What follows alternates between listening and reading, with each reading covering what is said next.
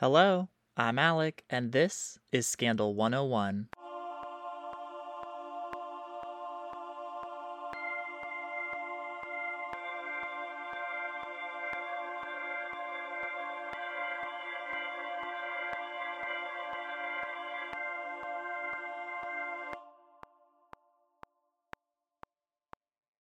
Hello, how are you doing? I am so excited to be doing episode two. I've gotten some feedback about episode one, some things I did well, some things I could do better, and I'm going to try to do all of those things. I will plug these at the end of the episode, but I do have a Twitter, Facebook, and Instagram page that if you want to follow for updates, you definitely can. I also have a Podbean website, and that is where I link out the show notes. So if you want to pull that up before the episode, or if you want to pull it up after to see where I got my sources, or if you want to just follow along because you like following along while listening, you definitely can. If you're wanting to go to that website first, the address is scandal one oh one podcast dot podbean dot com. One scandal I've been following recently in the news is from the University of Michigan, where a formal football coach, team doctor, I said that so spaced out because it took me, no joke, eight times to record those four words.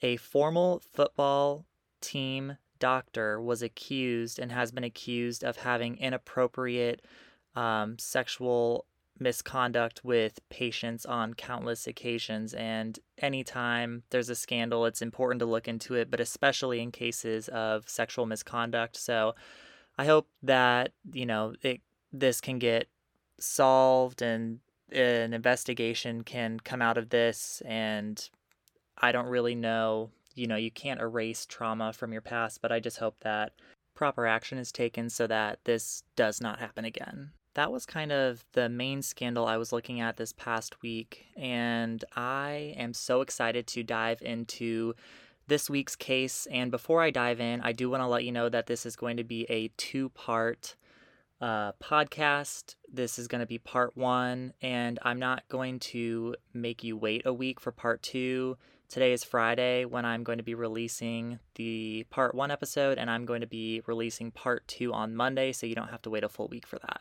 And then next Friday, I will be releasing a new episode with a new topic, but part one will come out Friday for this topic, and then part two Monday, and then Friday of next week, there will be a brand new episode with a new topic. But without further ado, I would like to introduce the Iowa Lottery Scandal, where one man brought his chances from one in five million down to one in two hundred of winning the lottery. Now, this is not only the Iowa lottery scam, but it is also the largest lottery scam in the history of the United States.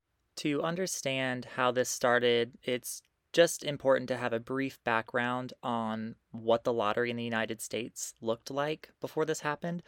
So the first modern lottery was Uh, taking place in New Hampshire, and it started in nineteen sixty-four. It was originally known as the New Hampshire Sweepstakes, but it is now known as the New Hampshire Lottery. In nineteen seventy-five, New Jersey introduced the first computerized number game in the United States, and you're probably asking yourself, who cares when that was first introduced, but it does become an important part later in the story. And lastly, at the time of this recording, mid twenty twenty-one, there are four states without a lottery: Alaska, Hawaii, Nevada, and Utah.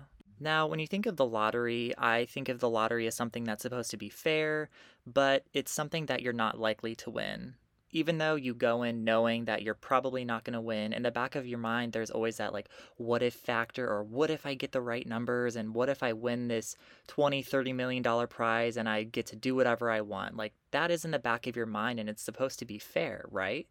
Even though there is always that little chance, one man figured out how to get around this system, and one man figured out how to make his odds one in two hundred of winning the lottery versus a one in five million chance for everybody else. That man is named Eddie Tipton, otherwise known as the man with a voice, and ultimately it was his voice that would bring him down. Eddie Tipton grew up in Flatonia, Texas, and he showed an interest and a skill for computers early on in his life.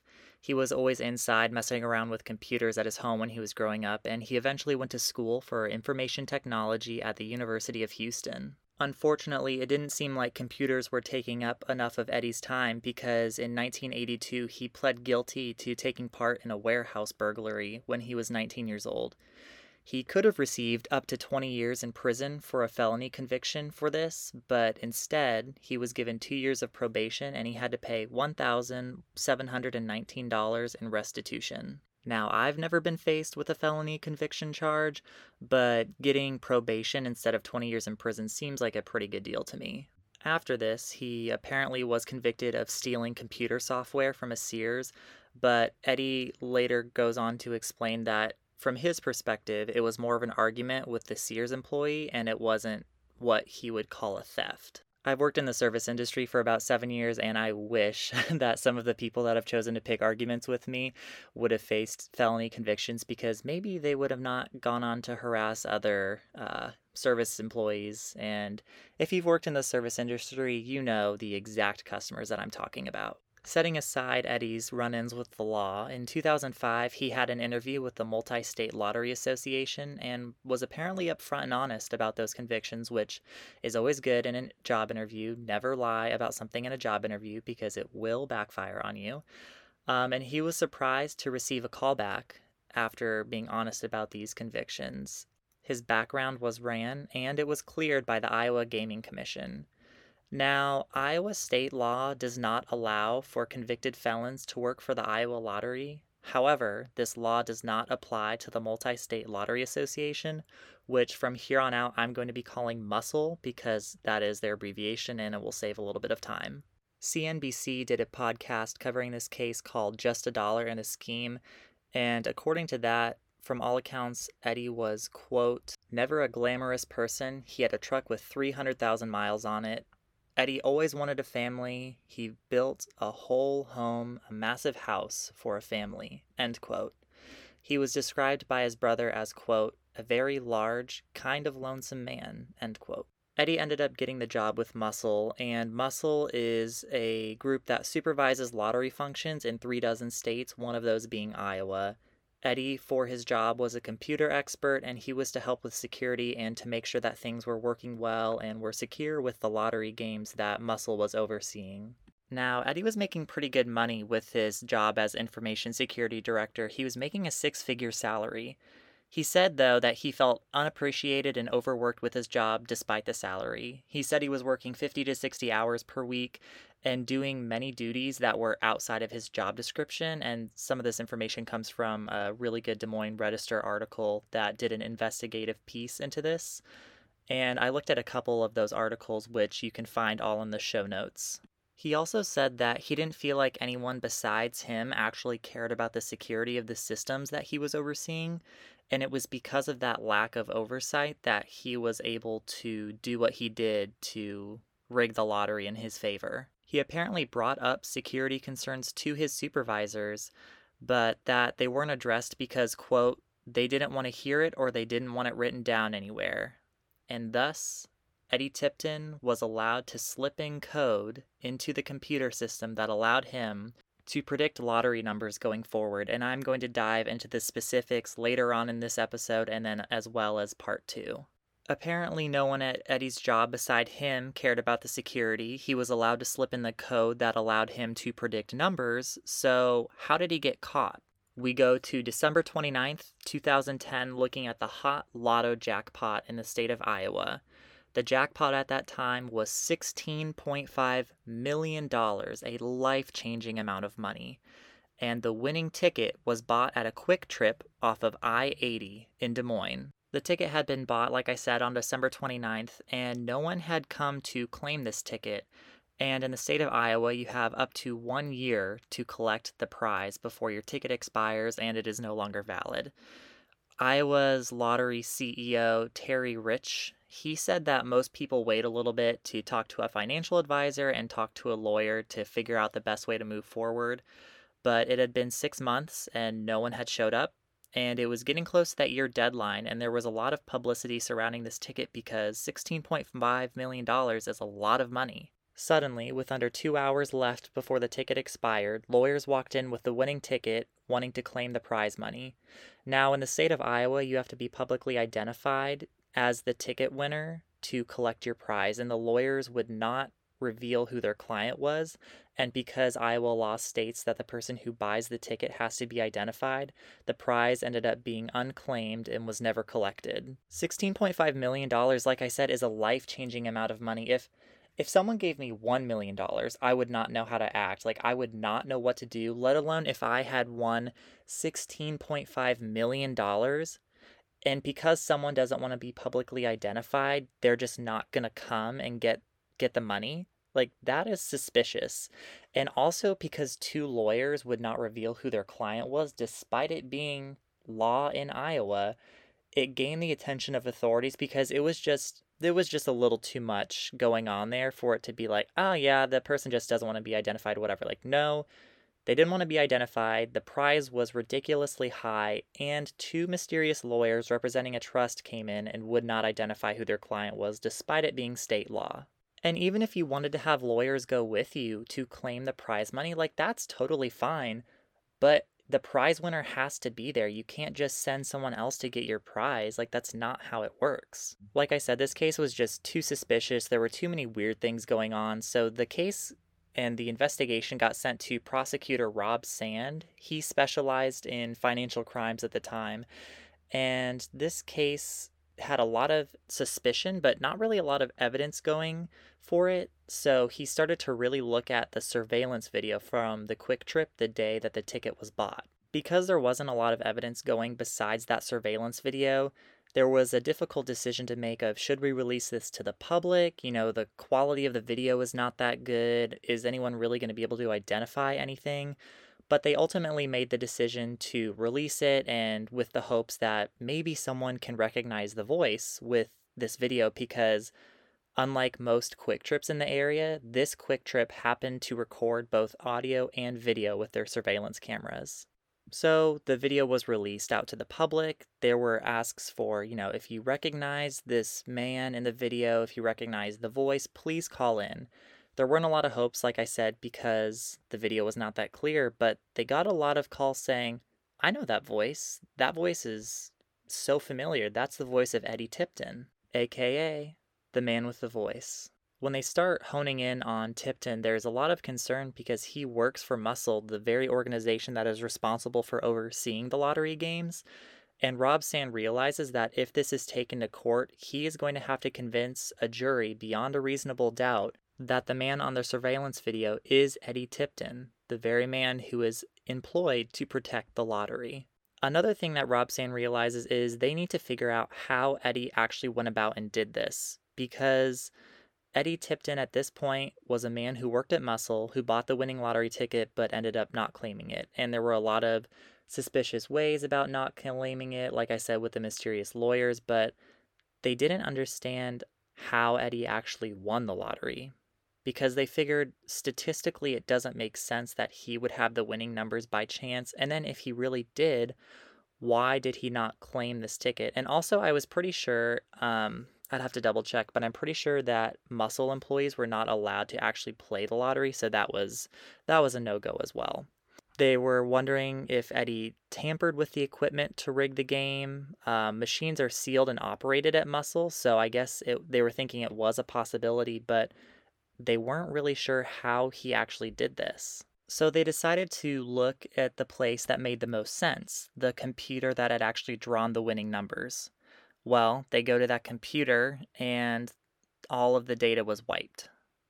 So they were building their case on essentially what was a lot of circumstantial evidence, which makes your case not as strong, and it makes it harder to convict and convince a jury. Furthermore, Tipton's defense attorney, Eddie Tipton's defense attorney, Dean Stowers, argued that it couldn't be his client, Eddie, because at the time, Eddie Tipton did not have a beard, and the man in the video had a full, bushy beard, and Tipton's defense team had brought forward photos taken at the time, and Eddie did not have a beard. So that was just something else that uh, Rob Sand was going to have to try and combat against. Even though the computer that drew the winning numbers was wiped, they were able to find a different computer and looked at the code and realized that Eddie, the one who had written the code, had slipped in code that allowed him to predict winning numbers. And like I said, I'm going to dive into the specifics of that later on, But they realized this, and there was their evidence. That was the smoking gun. So with this smoking gun, they take it back to trial, and after a jury finds Eddie guilty, the judge sentences him to ten years. And that's from a C N B C article from twenty nineteen.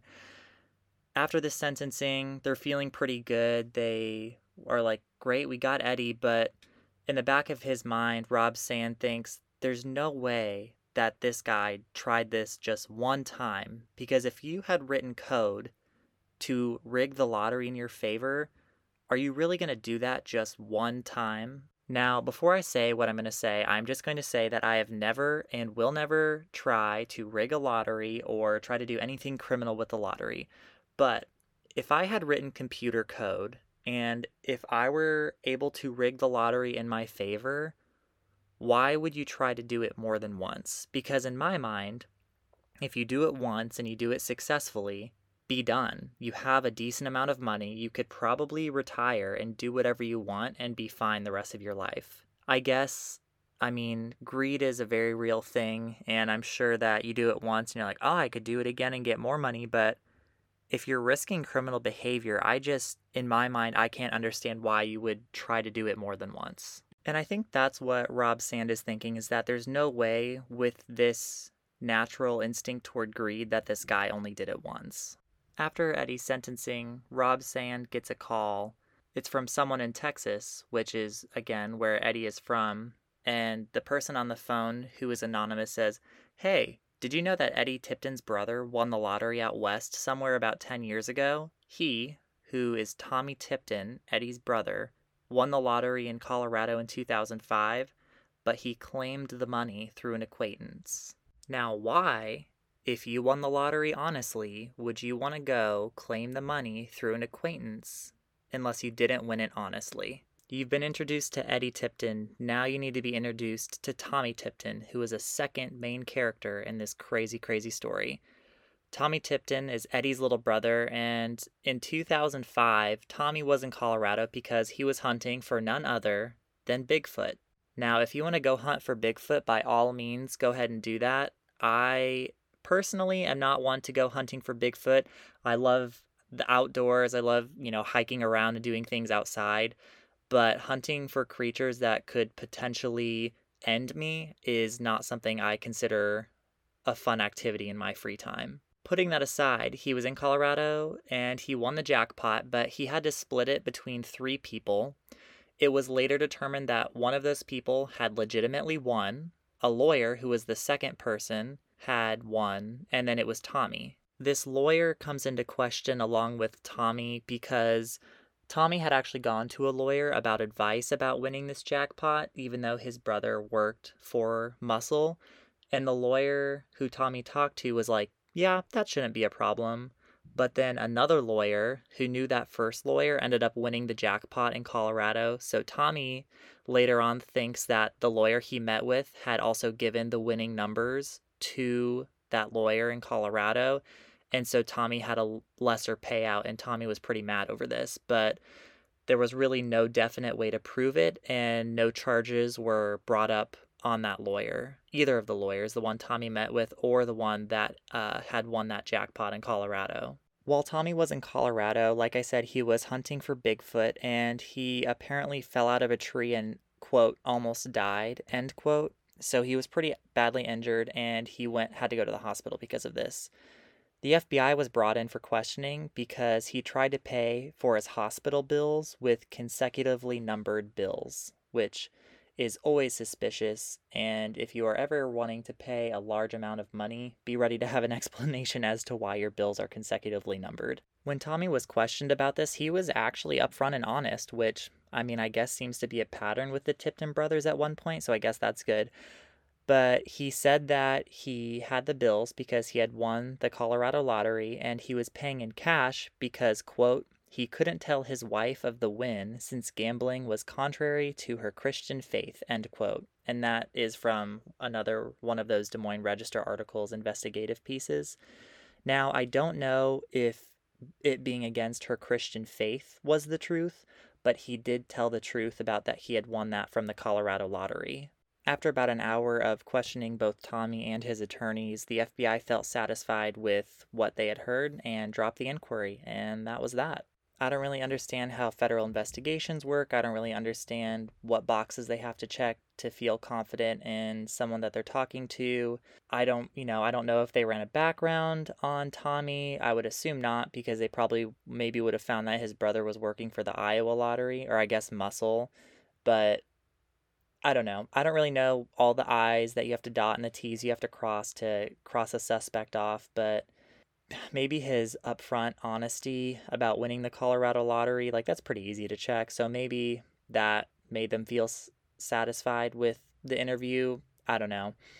I, whenever I hear cases like this, I always think that if you had looked a little further, you probably would have discovered something else. And that's how I always feel when I listen to true crime podcasts or just investigative podcast. I always feel like, you know, the investigators didn't go far enough. But at the same time, if they spend all this time on one person and it turns out to be a false lead or they don't have enough information, then it was just a major waste of time. So I can see both sides of the coin on that. I don't know. Hindsight is twenty twenty, and it can be frustrating to look back at a case and realize if you just pushed a little further, you could have gotten this solved, or you could have prevented this from happening or something along those lines. But I don't know. Just just interesting to think about.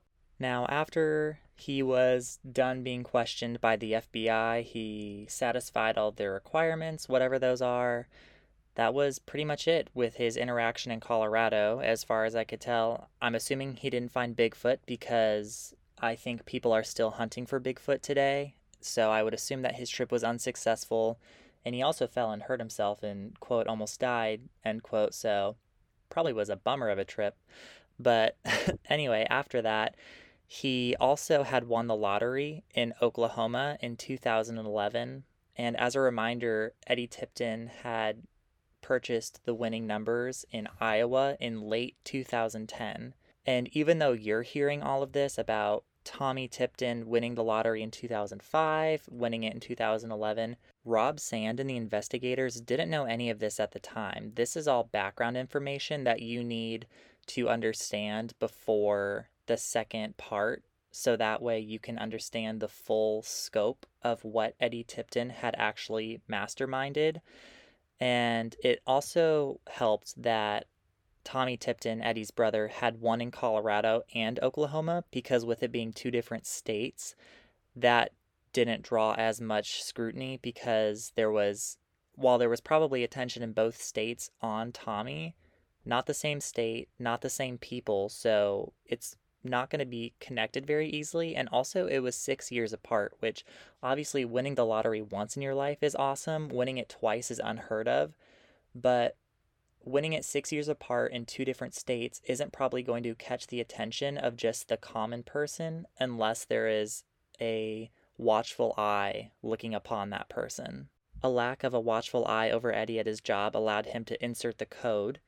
A lack of a watchful eye over Tommy allowed him to win the lottery twice in two different states, and a lack of a watchful eye over anyone can lead to trouble.